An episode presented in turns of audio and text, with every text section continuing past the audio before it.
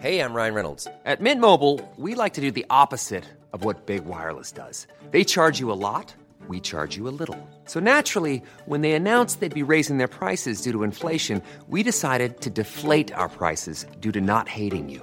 That's right. We're cutting the price of Mint Unlimited from $30 a month to just $15 a month. Give it a try at mintmobile.com slash switch. $45 upfront for three months plus taxes and fees. Promo rate for new customers for limited time. Unlimited more than 40 gigabytes per month. Slows. Full terms at mintmobile.com.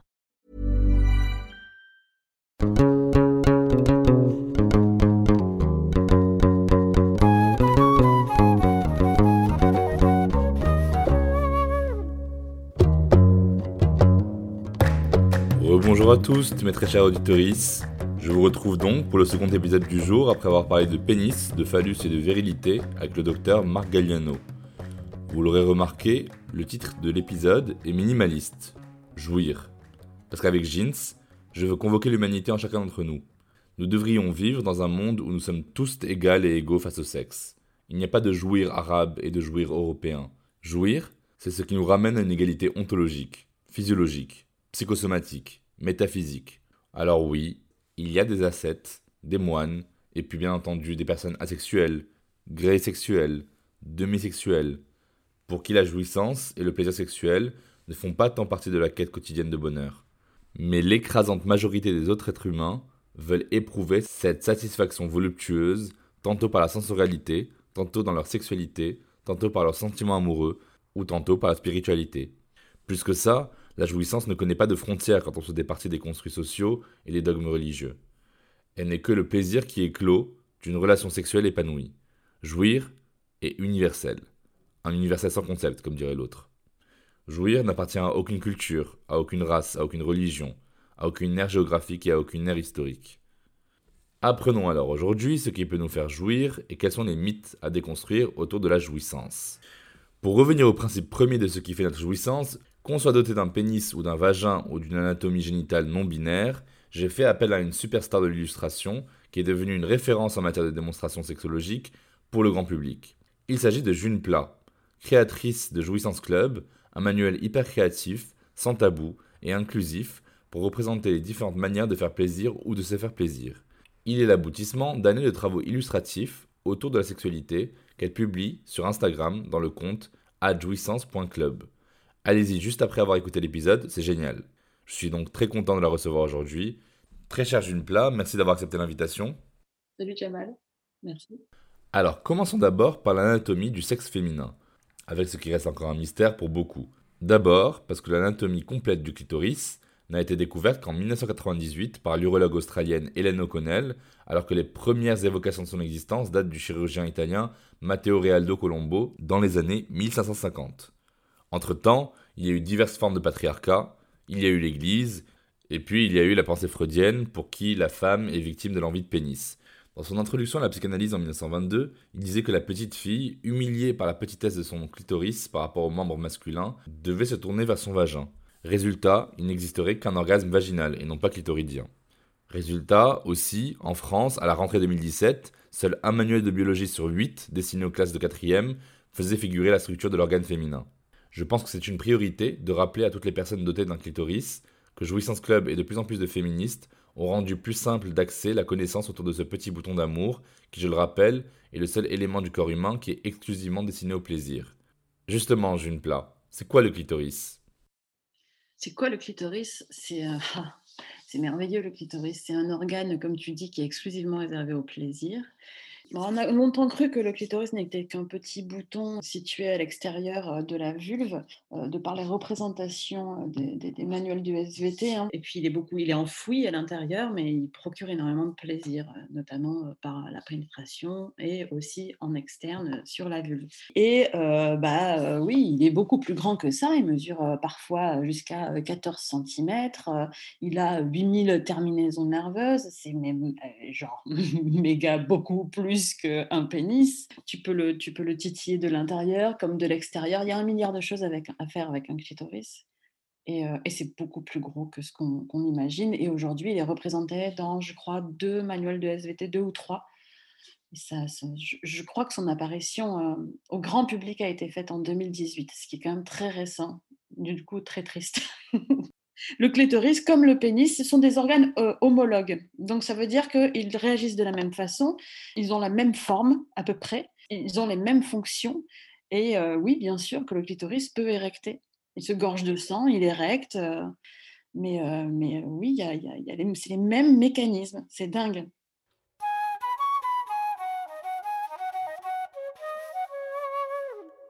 Dans l'épisode précédent, avec le docteur Margaliano, on disait que 10 à 20% des garçons français sont circoncis. Pour le musulman, la circoncision, encore une fois, incarne une étape décisive, un rite d'accomplissement, un pas de plus vers l'âge adulte et le monde viril. Est-ce que le pénis circoncis connaît plus, moins ou également de plaisir par rapport à un pénis non circoncis? Alors j'avais fait un sondage là-dessus, euh, j'avais posé la question à, toutes les personnes euh, dotées d'un pénis sur mon, euh, sur mon compte Instagram et j'ai eu plein plein de réponses différentes. Et vraiment, c'est ce que Jouissance Club m'a appris, c'est qu'il n'y a vraiment pas de réponse toute faite et qu'on a vraiment tous des corps différents et ça c'est dingue, c'est pour ça qu'il faut s'écouter.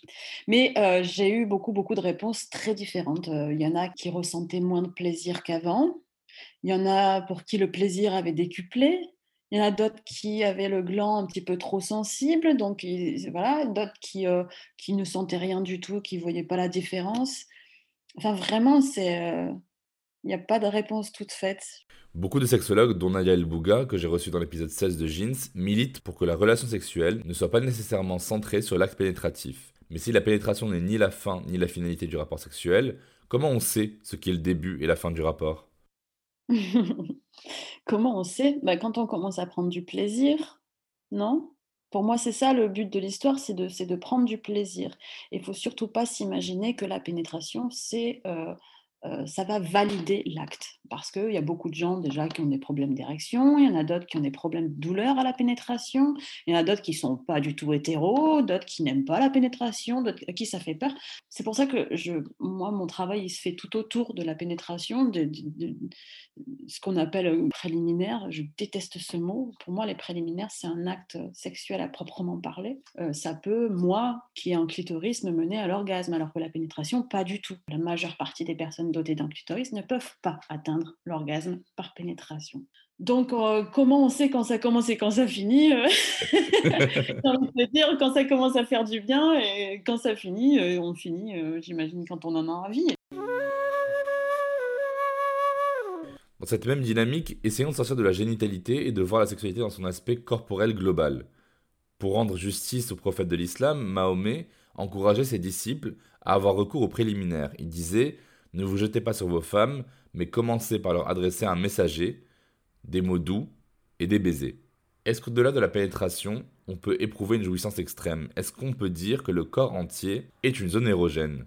Mais évidemment, et c'est ça qu'on a oublié de dire. Moi qui suis qui est en clitoris, ma seule façon d'atteindre l'orgasme, c'est par massage externe du gland du clitoris. C'est-à-dire que la pénétration, ça va me faire du bien, mais jamais, au grand jamais, je n'ai atteint l'orgasme de cette façon-là. Donc oui, bien sûr que tu peux, que je peux atteindre, que nous pouvons atteindre l'orgasme et même une jouissance extrême par d'autres biais que la pénétration. Et pareil pour les personnes qui ont un pénis. Vous avez une prostate. Je ne sais pas si vous vous rendez compte de la magie que c'est le plaisir prostatique. Beaucoup de mecs cis, malheureusement, ne veulent pas, mais n'ont pas encore expérimenté ça mais c'est une erreur. Oh, ça peut procurer des orgasmes surpuissants. C'est un truc de malade. Alors on le sait, l'islam a pour seul interdit sexuel l'intromission pénienne en anus. Mais l'islam chiite, par exemple, l'a légalisé sous certaines conditions. Les écoles juridiques discutent aussi de l'intromission digitale, c'est-à-dire du doigt, et non pénienne, c'est-à-dire du pénis, comme un moindre mal. Enfin, si on sort du cadre religieux, pour les auditeurs, Peux-tu nous dire comment atteindre l'orgasme prostatique? Alors déjà, on n'est pas obligé d'avoir une érection. C'est même conseillé de, faire ça au repos. Tu peux l'atteindre soit avec un doigt, ou sinon il y a des, jouets spécifiques, les masseurs prostatiques, ça s'appelle, c'est super cool. Avec le doigt, euh, au bout du doigt, tu vas sentir une espèce de noix et puis tu vas le titiller très doucement en fait. Pas obligé d'appuyer comme un bourrin. Au début, ça va peut-être rien te faire. La deuxième fois, ça va peut-être commencer à faire des trucs. La troisième fois, ça va être incroyable. Parfois, parfois, ça prend du temps. Parfois, c'est instantané. Encore une fois, il n'y a pas de règle.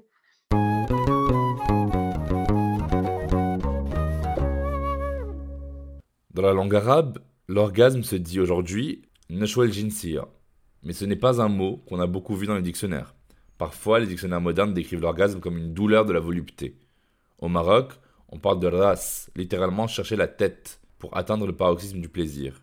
C'est encore assez obscur, assez abscon. En tout cas, l'absence quasi totale d'éducation sexuelle dans l'enseignement des pays arabes est justifiée par la potentielle incitation à la débauche. Le fait de savoir serait un risque pour faire. Le vrai risque, cependant, c'est que va s'installer une auto-éducation sexuelle avec le rôle de l'ordinateur comme partenaire sexuel numéro 1.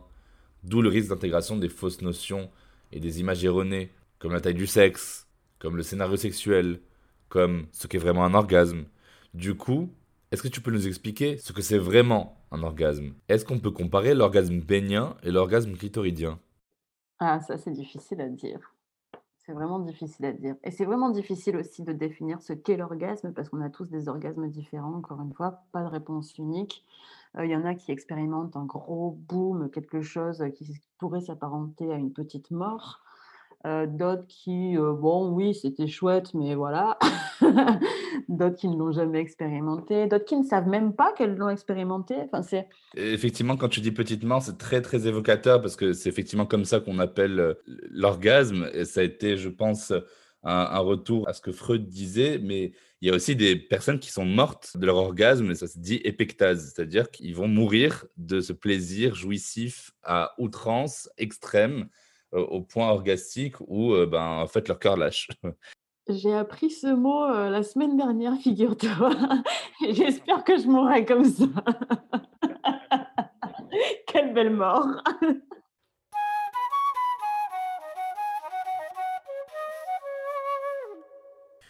place. c'est quoi ce débat qu'il y a eu il y a quelques années sur l'orgasme clitoridien versus l'orgasme vaginal? Tu peux nous en dire plus? Je comprends qu'on ait envie de faire la différence entre ces deux orgasmes et qu'on ait posé ces mots-là. Je comprends. Mais maintenant qu'on connaît la, la, véritable anatomie du clitoris, les expressions exactes seraient plus orgasme clitoridien externe ou clitoridien interne. parce que le vagin lui-même est bien sûr qu'il a des zones de plaisir, mais bon, c'est quand même le clitoris qui va, va s'occuper de, de, de, tes orgasmes. Donc finalement, orgasme clitoridien interne serait plus approprié. Euh, ce que je peux en dire, c'est qu'une certaine étude dont je ne me rappelle jamais le nom, euh, qui a été faite euh, aux États-Unis, stipule que seulement 6% des personnes dotées d'un clitoris peuvent atteindre l'orgasme par pénétration, ce qui est énorme. c'est ridicule. Donc voilà, j'ai envie de te parler que pour moi, la plupart des personnes qui ont un clitoris euh, n'arrive à atteindre l'orgasme que par massage externe, stimulation euh, du clitoris en externe. Du coup, on l'oublie un petit peu trop. Hein, donc, j'aime bien le répéter, c'est important. Avant de poursuivre, une parenthèse très importante à mentionner, cher auditorice. L'excision est une mutilation génitale. Elle consiste en une ablation rituelle du clitoris et parfois des petites lèvres, pratiquée chez certains peuples sur les petites filles et jeunes femmes. En France, la loi du 4 avril 2006 interdit l'excision, cette tradition ancestrale inadmissible pour l'intégrité et les droits fondamentaux des femmes et des petites filles. Et pourtant, c'est bel et bien toujours pratiqué.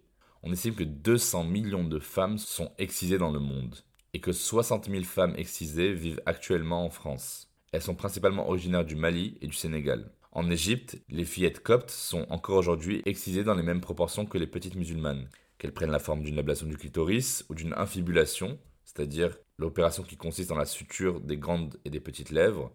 9 femmes sur 10 en Égypte, Érythrée, Mali, Soudan et Somalie sont excisées. 1500 femmes par mois meurent des suites d'une excision dans la corne de l'Afrique. L'excision n'est pas une circoncision, comme on aime à l'appeler en arabe, inet, c'est une mutilation. Que ce soit une clitoridectomie, une circoncision dite pharaonique ou une infibulation, il s'agit d'une annulation totale du plaisir féminin d'une mutilation atroce. Surtout que sa santé est grandement mise en danger pour le restant de sa vie.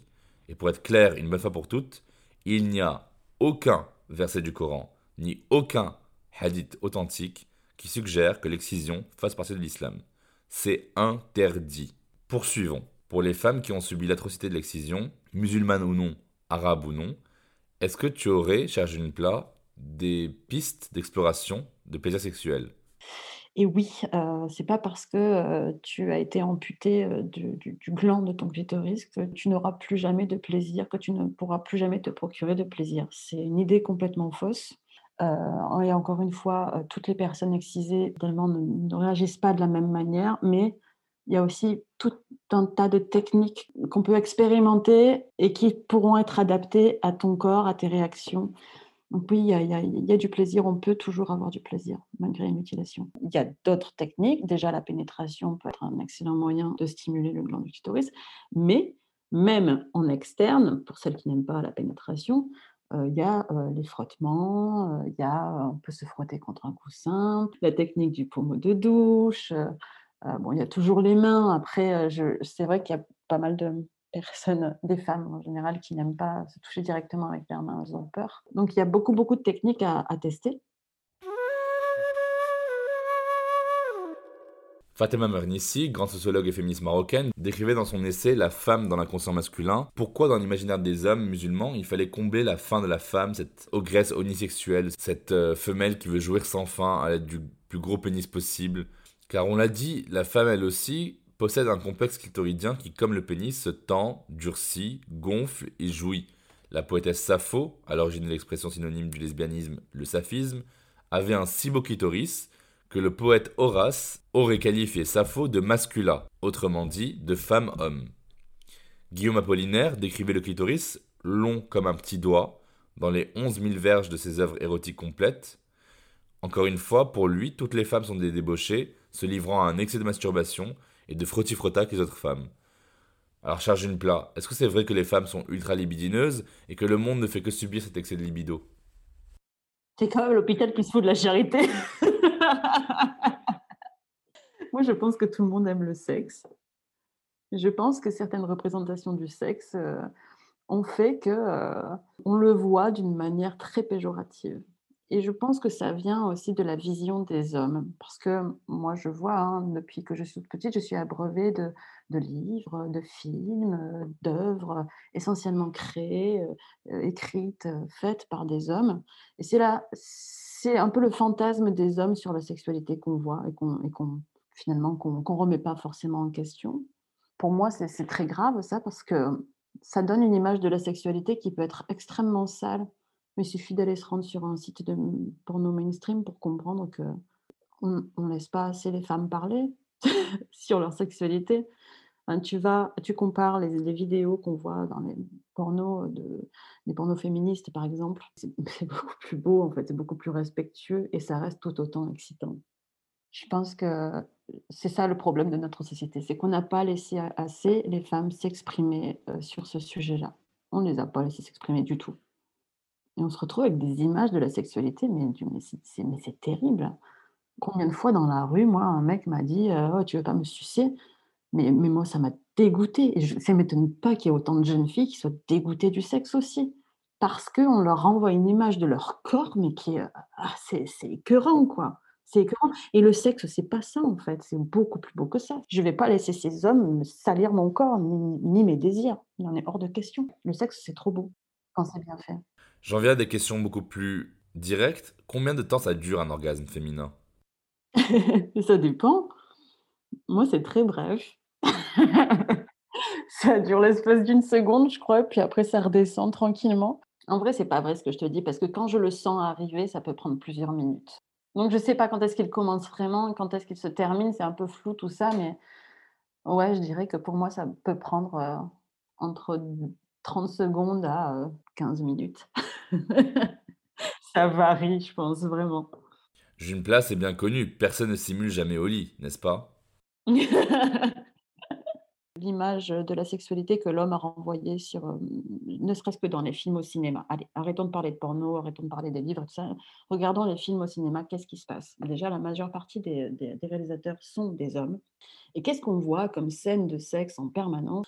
On voit un couple hétérosexuel évidemment, pratiquer le coït et arriver en même temps à l'orgasme, simultanément. Moi, cette représentation-là du sexe, je dis: «Pourquoi pas? De temps en temps, allons-y, montrons ça». Mais pourquoi en permanence? Moi, je me suis toujours sentie anormale en regardant ces images parce que ça correspondait pas du tout à la sexualité que, que j'avais, moi. Euh, Encore une fois, la pénétration, c'est cool, mais l'orgasme, de là arriver à atteindre l'orgasme, waouh!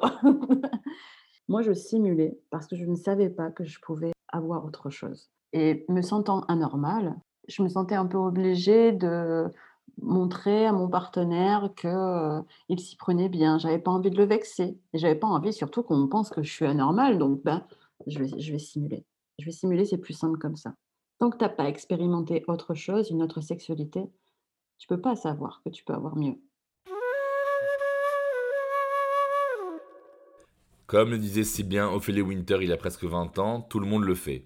Presque tout le monde fait un peu joujou dès l'enfance, puis à l'adolescence, puis encore plus dans sa jeunesse, avec son organe génital, peu importe sa forme. C'est mal l'autostimulation sexuelle? Ça fait mourir plus jeune? Quoi qu'il en soit, je connais presque aucun homme cis, hétéro, bi ou gay qui ne se touche pas. Et puis pour la gente féminine, le Lelo et le Womanizer sont des révolutions qui questionnent presque pourquoi elles auraient besoin de partenaires sexuels. Alors, sans parler des jurisprudences islamiques, qu'est-ce que tu peux nous dire sur la masturbation ou un terme que je préfère, l'autosexualité? Moi, je trouve ça très sain. Je trouve que ça conserve déjà. C'est un peu comme faire du sport ou de la méditation ou avoir une alimentation équilibrée. Pour moi, ça fait partie d'un équilibre. Tu n'es pas obligé de te masturber tout le temps. Tu n'es pas obligé de ne pas te masturber. Enfin, tu, tu fais un petit peu ce que ton corps te dit de faire finalement, euh, au gré, au gré de, tes, de tes besoins. Mais pour moi, après un orgasme, après m'être procuré un orgasme moi-même, je sens, tu sais, cette montée de- d'ocytocine, de toutes ces hormones-là du bonheur qui envahissent un peu mon corps, comme après le sport, en fait. Tu te sens vidé, tu te sens, pff, tu te sens bien. Et ça, pour moi, c'est le signe que c'est quelque chose qui ne peut que te faire du bien pour ton corps et pour ton équilibre. Donc, euh, enfin, je recommande. hein. Donc c'est pas cancérigène quoi, on a, on a le droit. Pas du tout, au contraire.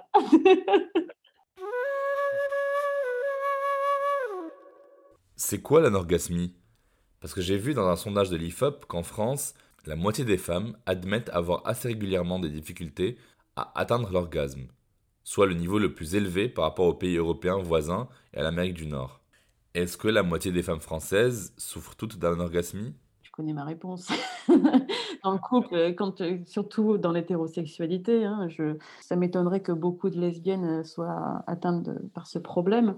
Mais euh, je crois que dans le couple hétérosexuel, il y a, oui, il y a, un problème. Euh, les mecs connaissent pas ton corps. Toi-même, tu connais pas ton corps non plus. Donc c'est un peu, euh, bien entendu, que tu n'auras pas d'orgasme si on continue sur, cette, sur ce chemin-là, de la méconnaissance de nos corps. Évidemment que les meufs auront jamais d'orgasme avec, avec leur mec. Et c'est drôle parce que euh, moi j'étais hétérosexuelle avant, pendant 35 ans. J'avais jamais d'orgasme avec mes partenaires, jamais. Ou alors c'est moi qui me l'ai procuré toute seule. Et euh, il y a un an, j'ai changé d'orientation sexuelle. Euh, et crois-le ou non, j'ai des orgasmes à chaque rapport.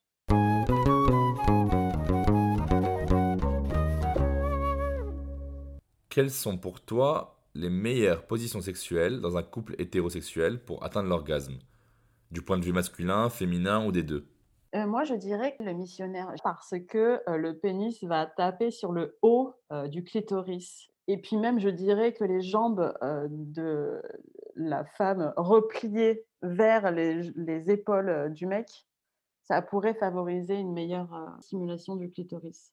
Tu as le corps du clitoris avec le plexus de Cobel qui est la convergence des deux bulbes et des deux euh, branches du clitoris accrochées euh, au... Mais il faut voir un dessin, hein, parce que là, c'est difficile à, imaginer. Accrochées au bassin. Et cette convergence-là des bulbes qui amène jusqu'au gland du clitoris, euh, ouais, c'est magique. Et certaines personnes arrivent à orgasmer comme ça. Mais attention, encore une fois, elles sont très rares. 6% de la planète de- de- des personnes dotées d'une vulve. 6%. Donc, ce n'est pas un échec si vous n'y arrivez pas. Bon, on a beaucoup parlé ensemble du côté anatomique que tu retranscris brillamment dans tes dessins très didactiques, mais l'alchimie dans tout ça, comment expliquer, voire représenter ce je ne sais quoi qu'on éprouve en communiant avec un autre corps que son corps? Oh là là, j'ai jamais pu me l'expliquer non plus. Pour moi, c'est comme trouver l'amour. C'est très difficile. C'est comme chercher une aiguille dans une botte de foin. L'alchimie avec quelqu'un, c'est quelque chose de tellement magique. C'est inexplicable. C'est inexplicable. Et c'est ce qui fera que la relation euh, sexuelle, parce qu'on on parle de sexe, sera euh, un peu plus merveilleuse qu'avec euh, n'importe qui d'autre. Mais c'est inexplicable. Après, il peut y avoir du biologique, si tu veux. Il y a des sexes qui, qui s'emboîtent mieux que d'autres. Des tailles de sexe qui sont. Tu sais, parfois, quand tu rencontres quelqu'un qui te convient parfaitement, tu te dis, oh, on est comme des Legos, on a tous un petit peu ces trucs. L'alchimie, pour moi, c'est aussi et surtout l'odeur, la, texture de la peau. Euh. Tu peux pas matcher avec toutes les peaux, tu peux pas marcher, matcher avec toutes les odeurs. C'est un tout. C'est une façon de toucher, une façon de regarder. Pour bien finir, comme une métaphore du rapport sexuel, je voudrais qu'on parle de pipi. Pourquoi on doit faire pipi après le sexe, June Plat Eh bien, tout simplement pour éviter euh, tout ce qui est de l'ordre de cystite, mycose à répétition. Euh, c'est évacuer un petit peu toutes les toxines qu'on a accumulées pendant l'acte de pénétration en général. Hein, parce que, encore une fois, fun fact, depuis que je ne suis plus hétérosexuelle, je n'ai plus de mycose. de toute façon, tu as envie de faire pipi qu'il y a un moment donné où ça va stimuler ta vessie. Cis, trans, hétéro, bi, whatever, euh, juste faire pipi après, ça peut pas être mauvais.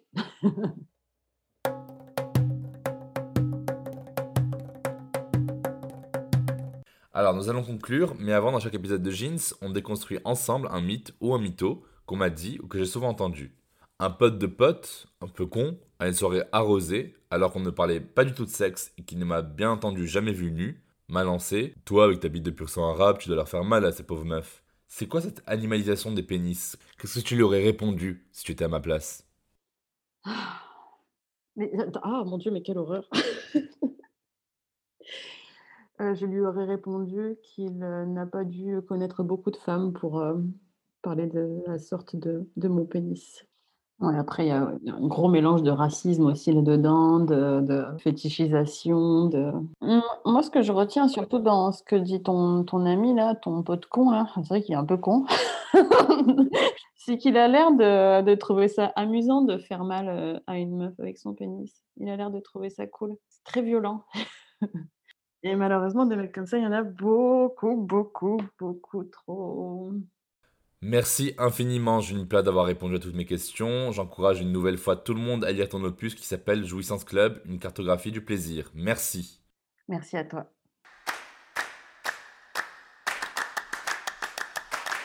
Comme d'hab, si l'on devait rappeler quelques points essentiels à retenir, ce serait 1.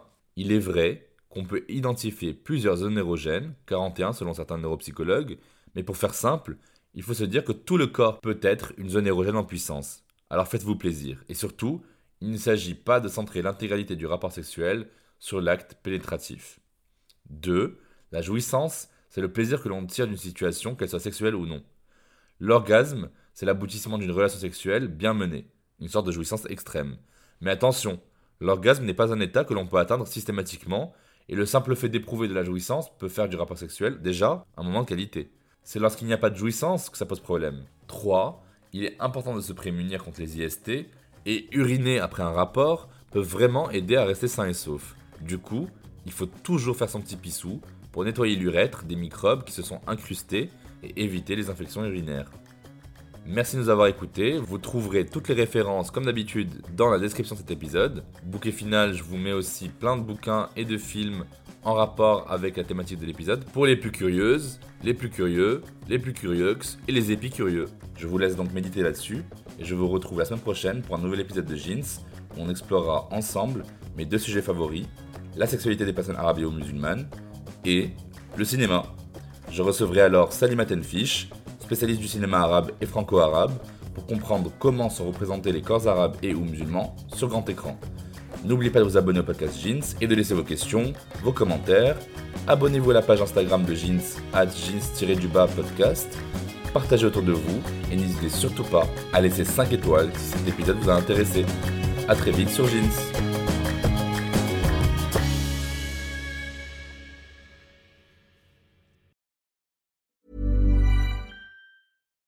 Deserves the best, and there's no better place to shop for Mother's Day than Whole Foods Market. They're your destination for unbeatable savings, from premium gifts to show-stopping flowers and irresistible desserts. Start by saving 33% with Prime on all body care and candles. Then get a 15-stem bunch of tulips for just $9.99 each with Prime. Round out Mom's menu with festive rosé, irresistible berry chantilly cake, and more special treats. Come celebrate Mother's Day at Whole Foods Market.